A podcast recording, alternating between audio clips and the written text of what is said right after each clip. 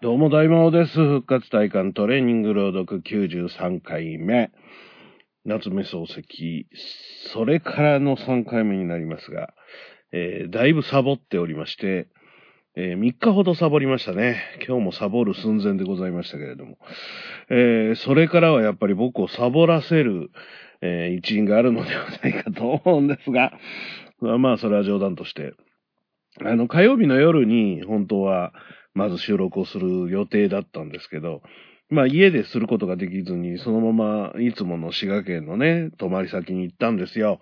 そしたらね、暑いのなんのすごいんですから、もう、あの、夜中寝れないぐらい暑かったんですよ。いくらクーラーかけてももうダメで、これはもうちょっとやってられないなということでお風呂をさっさと入って寝たんですけど、それも寝れないんですよね。暑くて。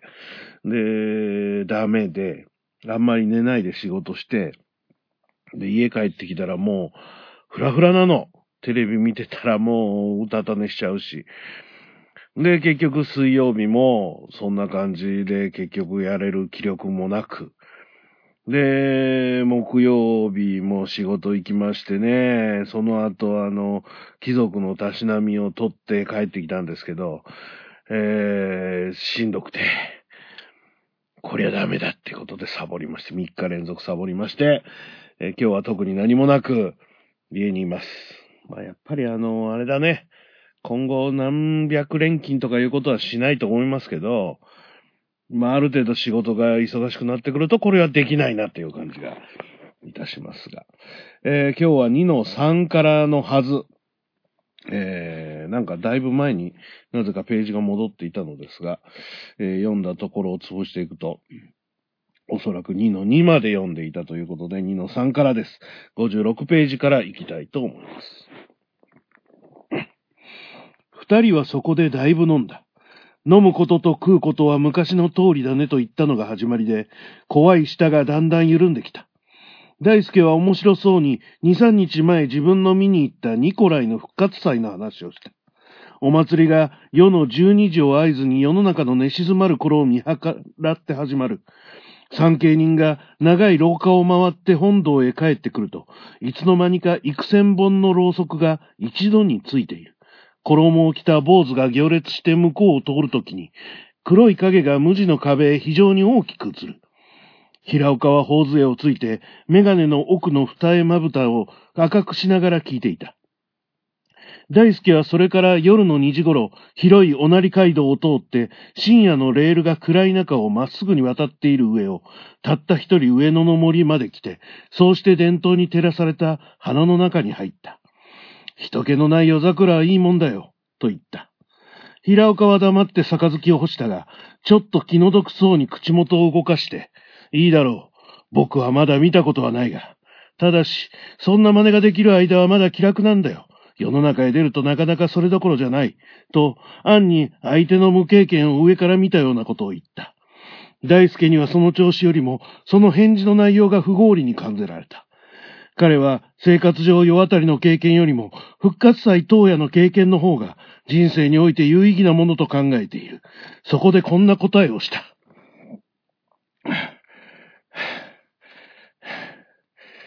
ああ、なんかね、毎日やってる時よりも、パッと腰を上げて、やり始めの時は、お、逆に休憩を挟んだ分、楽になったんじゃないかと思ったんですが、いやー、そうでもなかったですね。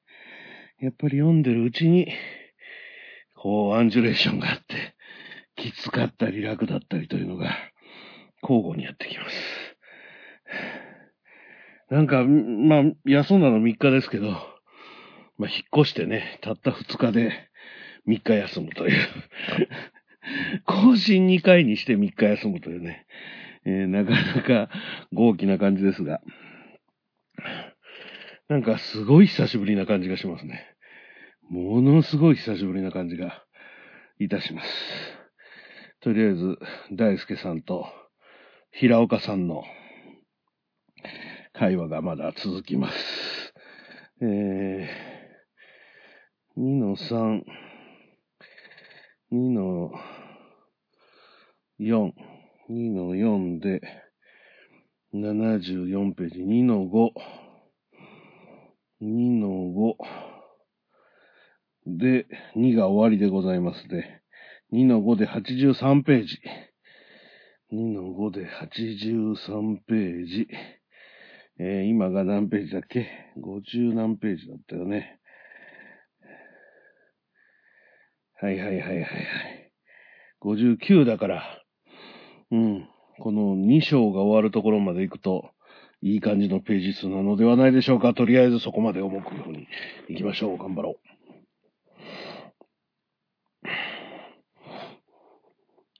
僕は、所詮、諸生上の経験ほど愚かなものはないと思っている。苦痛があるだけじゃないか。平岡は酔った目を心持ち大きくした。だいぶ考えが違ってきたようだね。けれども、その苦痛が後から薬になるんだって。元は君の持論じゃなかったか。そりゃ不見識な青年が、俗、流俗のことわざに降参して、こう、いい加減なことを言っていた自分の持論だ。もうとっくに撤回しちまった。だって君だってもう大抵世の中へ出なくちゃなるまい。その時それじゃあ困るよ。世の中へは昔から出ているさ。ことに君と別れてから大変世の中が広くなったような気がする。ただ君の出ている世の中とは種類が違うだけだ。そんなことを言って威張ったって、今に降参するだけだよ。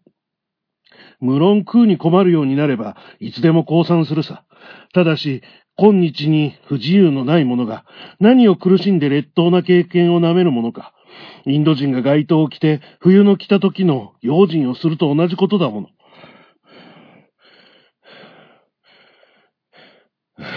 やっぱりこう、進みが遅いというか、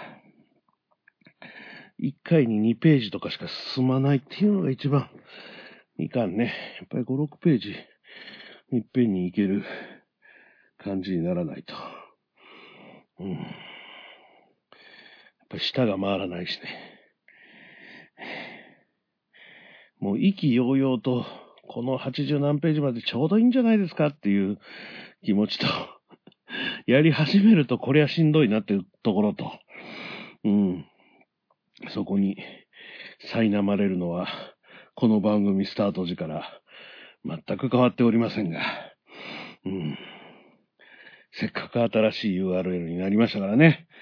とりあえず、長く続けれるように頑張っていかねばと思います。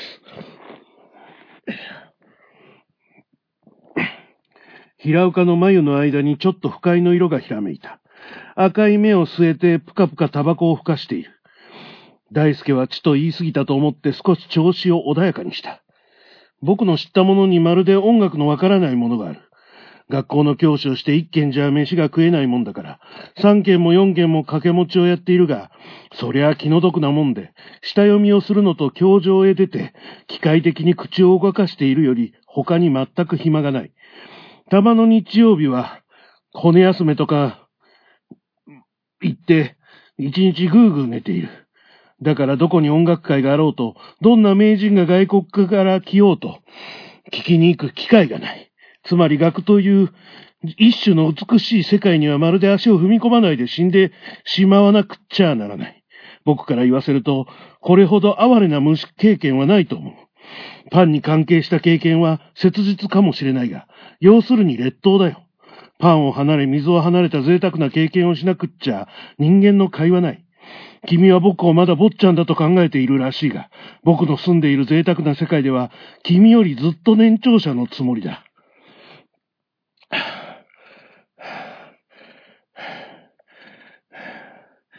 2の3の最後まで行きたかった。あと、ほんのちょっとでした。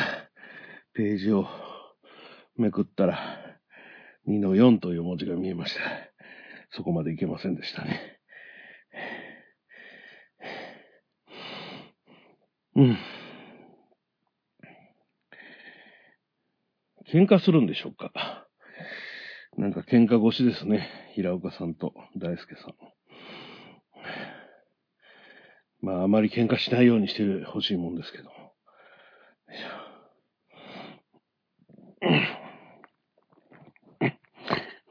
平岡は巻きタバコの灰を皿の上に叩きながら沈んだ暗い調子で、うん、いつまでもそういう世界に住んでいられれば結構さ、と言った。その重い言葉の足が富に対する一種の呪詛を引きずっているように聞こえた。2の4。二人は酔って表へ出た。酒の勢いで変な議論をしたものだから、肝心の一心上の話はまだ少しも発展せずにいる。少し歩かないか。と、大輔が誘った。平岡も口ほど忙しくはないと見えて、生返事をしながら一緒に歩を運んできた。通りを曲がって横丁へ出て、なるべく話のしい、静かな場所を選んでいくうちに、いつか糸口がついて、思うあたりへ断平が落ちた。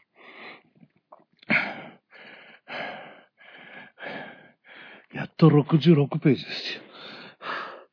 まだ10ページもいきませんね。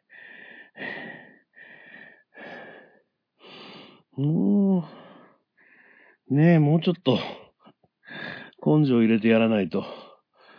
なんか、本当に、全然限界、限、限界ってなんだ、限界を迎え入れてない気がして、じくじたるものがあるけれど、まあ、体力、気力が、そこを上回ってやめろという、持たないよという風に言ってくるので、どうしてもフリートークの方が長くなってしまいますな。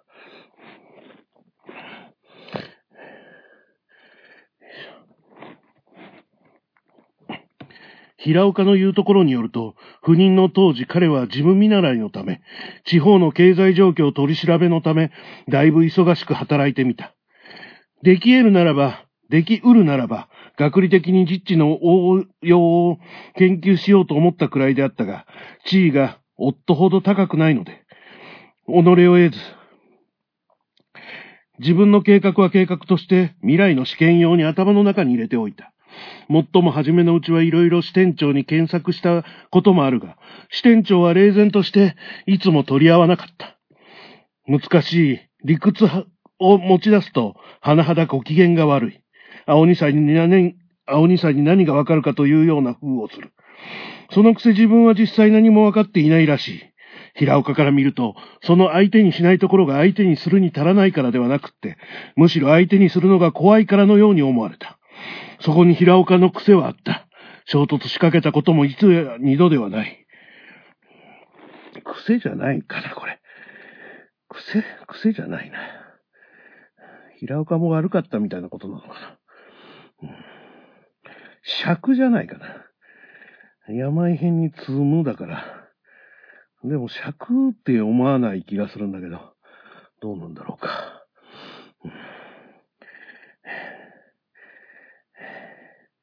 まあ、いったまだ70ページにもならないですよ。まだ67ページ。2ページしか進まない。2ページもう進んでない。ねえ、参りますな。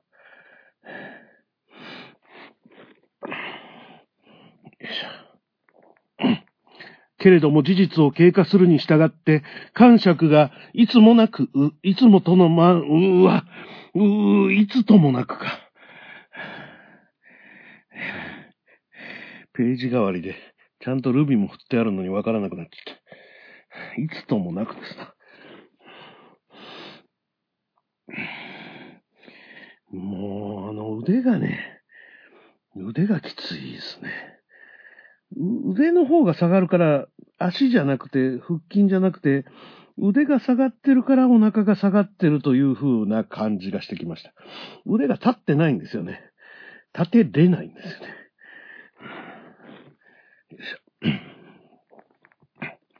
けれども事実を経過するに従って、感触がいつともなく薄らいできて、次第に自分の頭が周囲の空気と融和するようになった。また、なるべくは融和するように努めた。それにつれて、支店長の自分に対する態度もだんだん変わってきた。時々は向こうから相談をかけることさえある。すると学校出たての平岡でないから、向こうにわからない、かつ都合の悪いことはなるべく言わないようにしておく。むやみにお世辞を使ったり、ごまをするのとは違うが、と、平岡はわざわざ断った。大輔は真面目な顔をして、そりゃ無論そうだろうと答えた。店長は平岡の未来のことについて、いろいろ心配してくれた。近いうちに本店に帰る番に当たっているから、その時は一緒にき北前、北前などと冗談半分に約束までした。その頃はジムにもなれるし、信用も厚くなるし、交際も増えるし、勉強する暇が自然となくなって、また勉強が帰って、実務の妨げをするように感じられてきた。支店長が自分に万事を打ち明けるがごとく、自分は自分の部下の関という男を信任して、いろいろと相談相手にしていった。ところがこの男がある芸妓と関わり合って、いつの間にか会計に穴を開けた。それが暴露したので、本人は無論解雇しなければならないが、ある事情からして放っておくと、支店長にまで多少の煩いが及んできそうだったから、そこで自分が席を引いて辞職を申し出た。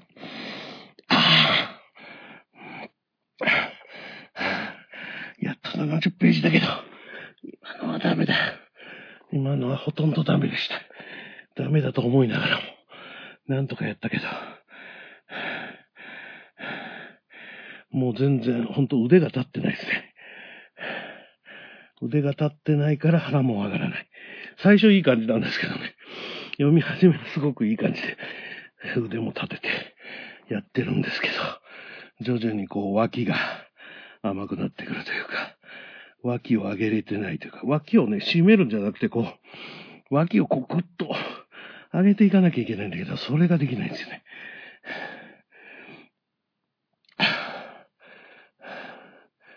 まだ2の4も終わりませんよ。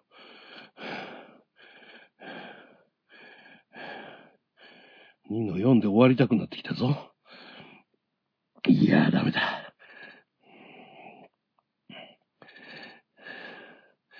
そうだね、あと十数ページです。2の5話が終わるまで。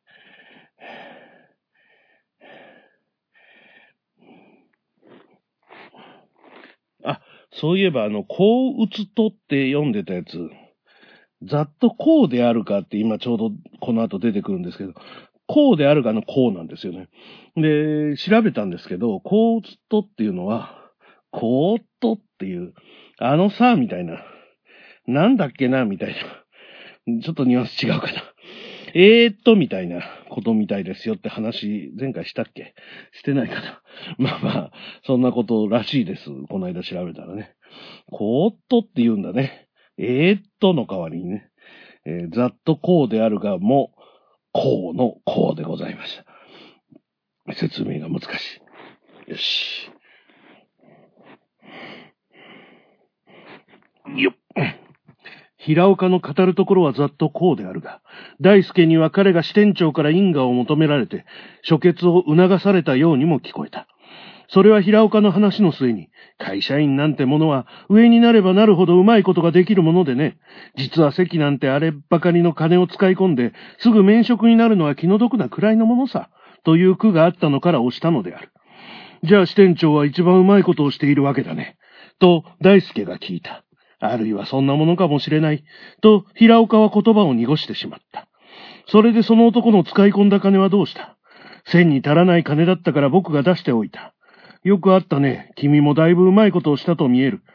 平岡は苦い顔をしてじろりと大輔を見た。うまいことをしたと仮定しても、みんな使ってしまっている。暮らしにさえ足りないくらいだ。その金は借りたんだよ。そうか。と大輔は落ち着き払って受けた。大輔はどんな時でも平成の調子を失わない男である。そうしてその調子には比較、明らかなうちに一種の丸みが出ている。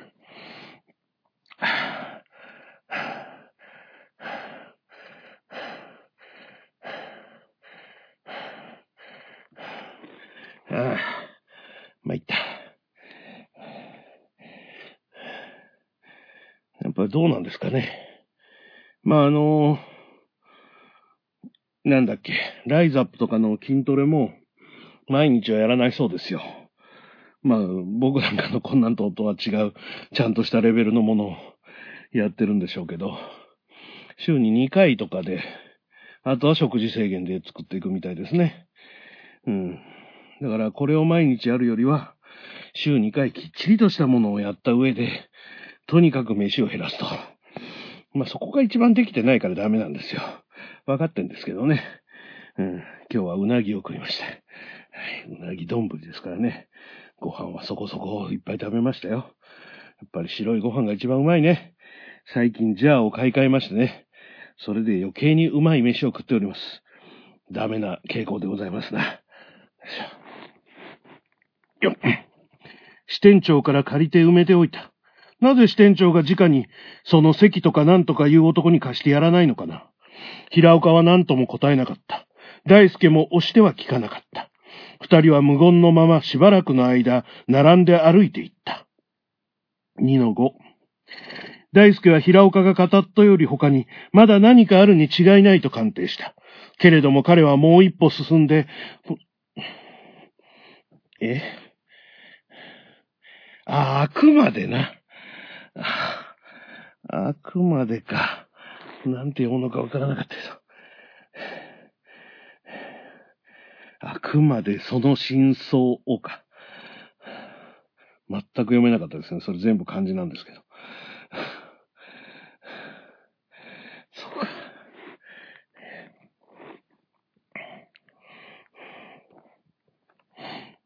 けれども彼はもう一歩進んで、あくまでその真相を研究するほどの権利を持っていないことを自覚している。またそんな好奇心を引き起こすには、実際あまり都会化しすぎていた。20世紀の日本に生息する彼は30になるかならないのにすでにニル・アドミラーリの域に達してしまった。彼の思想は人間の暗黒面に出会ってびっくりするほどの山出しではなかった。彼の神経はこれ用に陳腐な秘密を嗅いで嬉しがるように退屈を感じてはいなかった。いな、これより幾倍か心地よい刺激でさえ、感受するのは甘んぜざるくらい、一面から言えば、こ、こん、なんだこれ、疲労困憊の困憊か。困憊していたですね。一面から言えば困憊していた。そっか。疲労困憊と書かれないと、読めないね。急に困憊が出てきてもね。うん。やっぱ漢字がダメだね。ひどいもんです。あと8ページほどで今日は終わりたいと思います。僕自身が困憊しておりますよ。ね。参ったな。よいし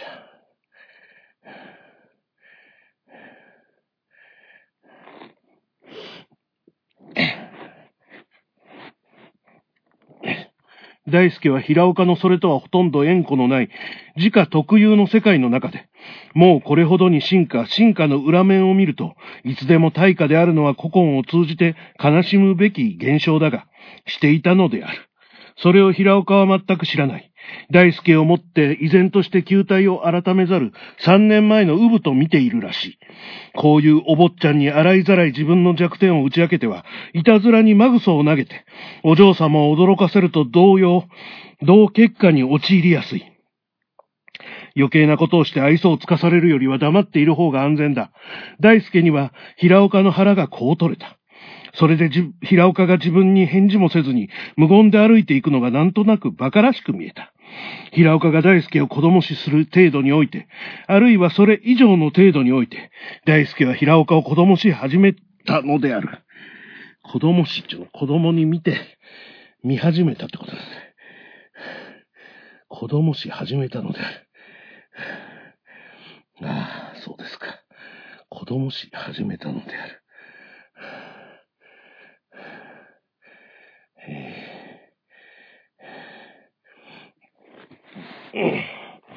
どうも本当に、本当にポーズがうまくいけてない気がするな。あの、前の時にね、よくこう足が滑るのは、うまいこと言ってないからだ、みたいな話をしてましたけど、今ちょっとあの足を、ちょっと、引っ掛けるところに引っ掛けて滑らないようにしてるんですけど、そこでこう力をぐっと入れれば腰が上がるかなと思ったんですけど、そういうことでもないですね。足の力よりもやっぱり腕の力だな。今日はっきり分かりましたよ。足の力が弱ってるから落ちるのじゃないかとずっと思ってたんですけど、足よりも腕の力だなというのがだんだん分かってまいりました。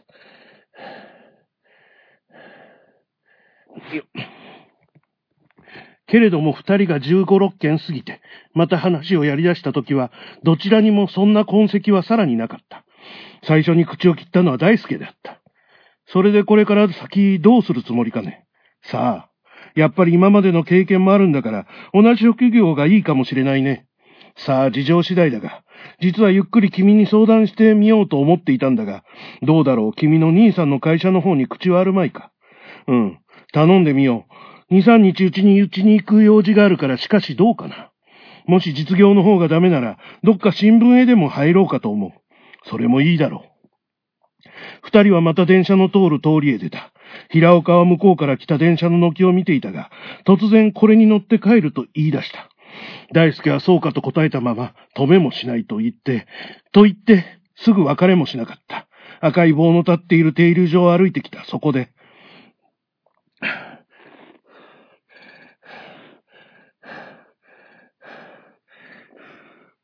あ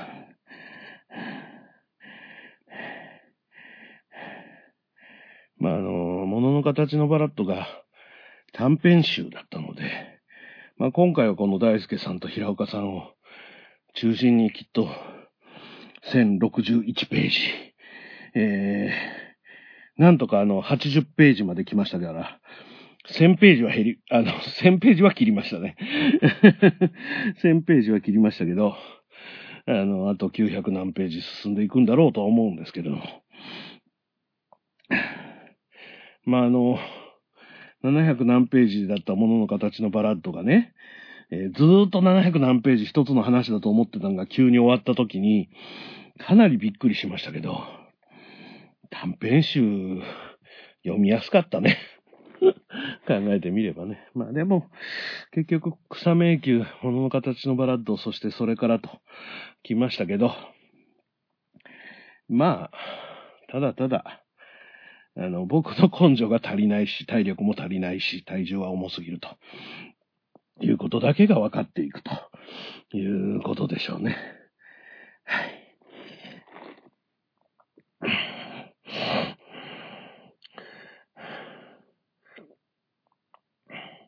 えー、これなんて読むんだろう。ありがとうじゃねえよね。ありがとう。でもありがとうっぽいな。でもありがとう。僕の知ってるありがとうじゃないんだけど。うーん。なんありうって書くんですけどね。なんありう。なんありう。なんありうじゃん。ありがとうでいいか。ありがとう。ありがとうじゃない。まあ、わかんないね。みちおさんはどうした？と聞いた。ありがとう。まあ、相変わらずだ。君によろしく言っていた。実は今日連れてこようと思ったんだけれども、なんだか汽車に揺れたんで頭が悪いと言うから宿屋へ置いてきた。電車が二人の前で止まった。平岡に散歩、早足に行きかけたが、大輔から注意されて戒めた。彼の乗るべき車はまだ着かなかったのである。子供は惜しいことをしたね。うん、かわいそうなことをした。その説はまた、ご丁寧にありがとう。あ、やっぱりありがとうだ。どうせ死ぬくらいなら生まれない方がよかった。その後はどうだい？まだ後はできないかうん。まだ何も。もうダメだろう。体があんまり良くないものだからね。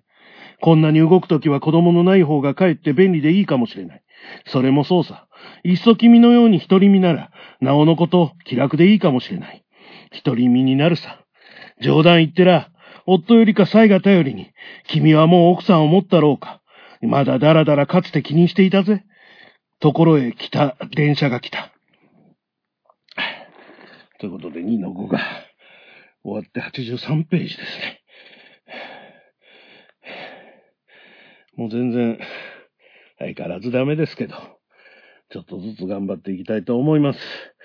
えー、サボらなければ明日から3勝です。